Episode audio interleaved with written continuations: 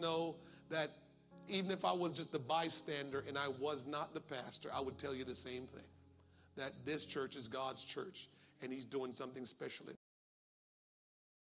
You have a wonderful rest of your evening. Brother Henry is in the back. If you want to give to the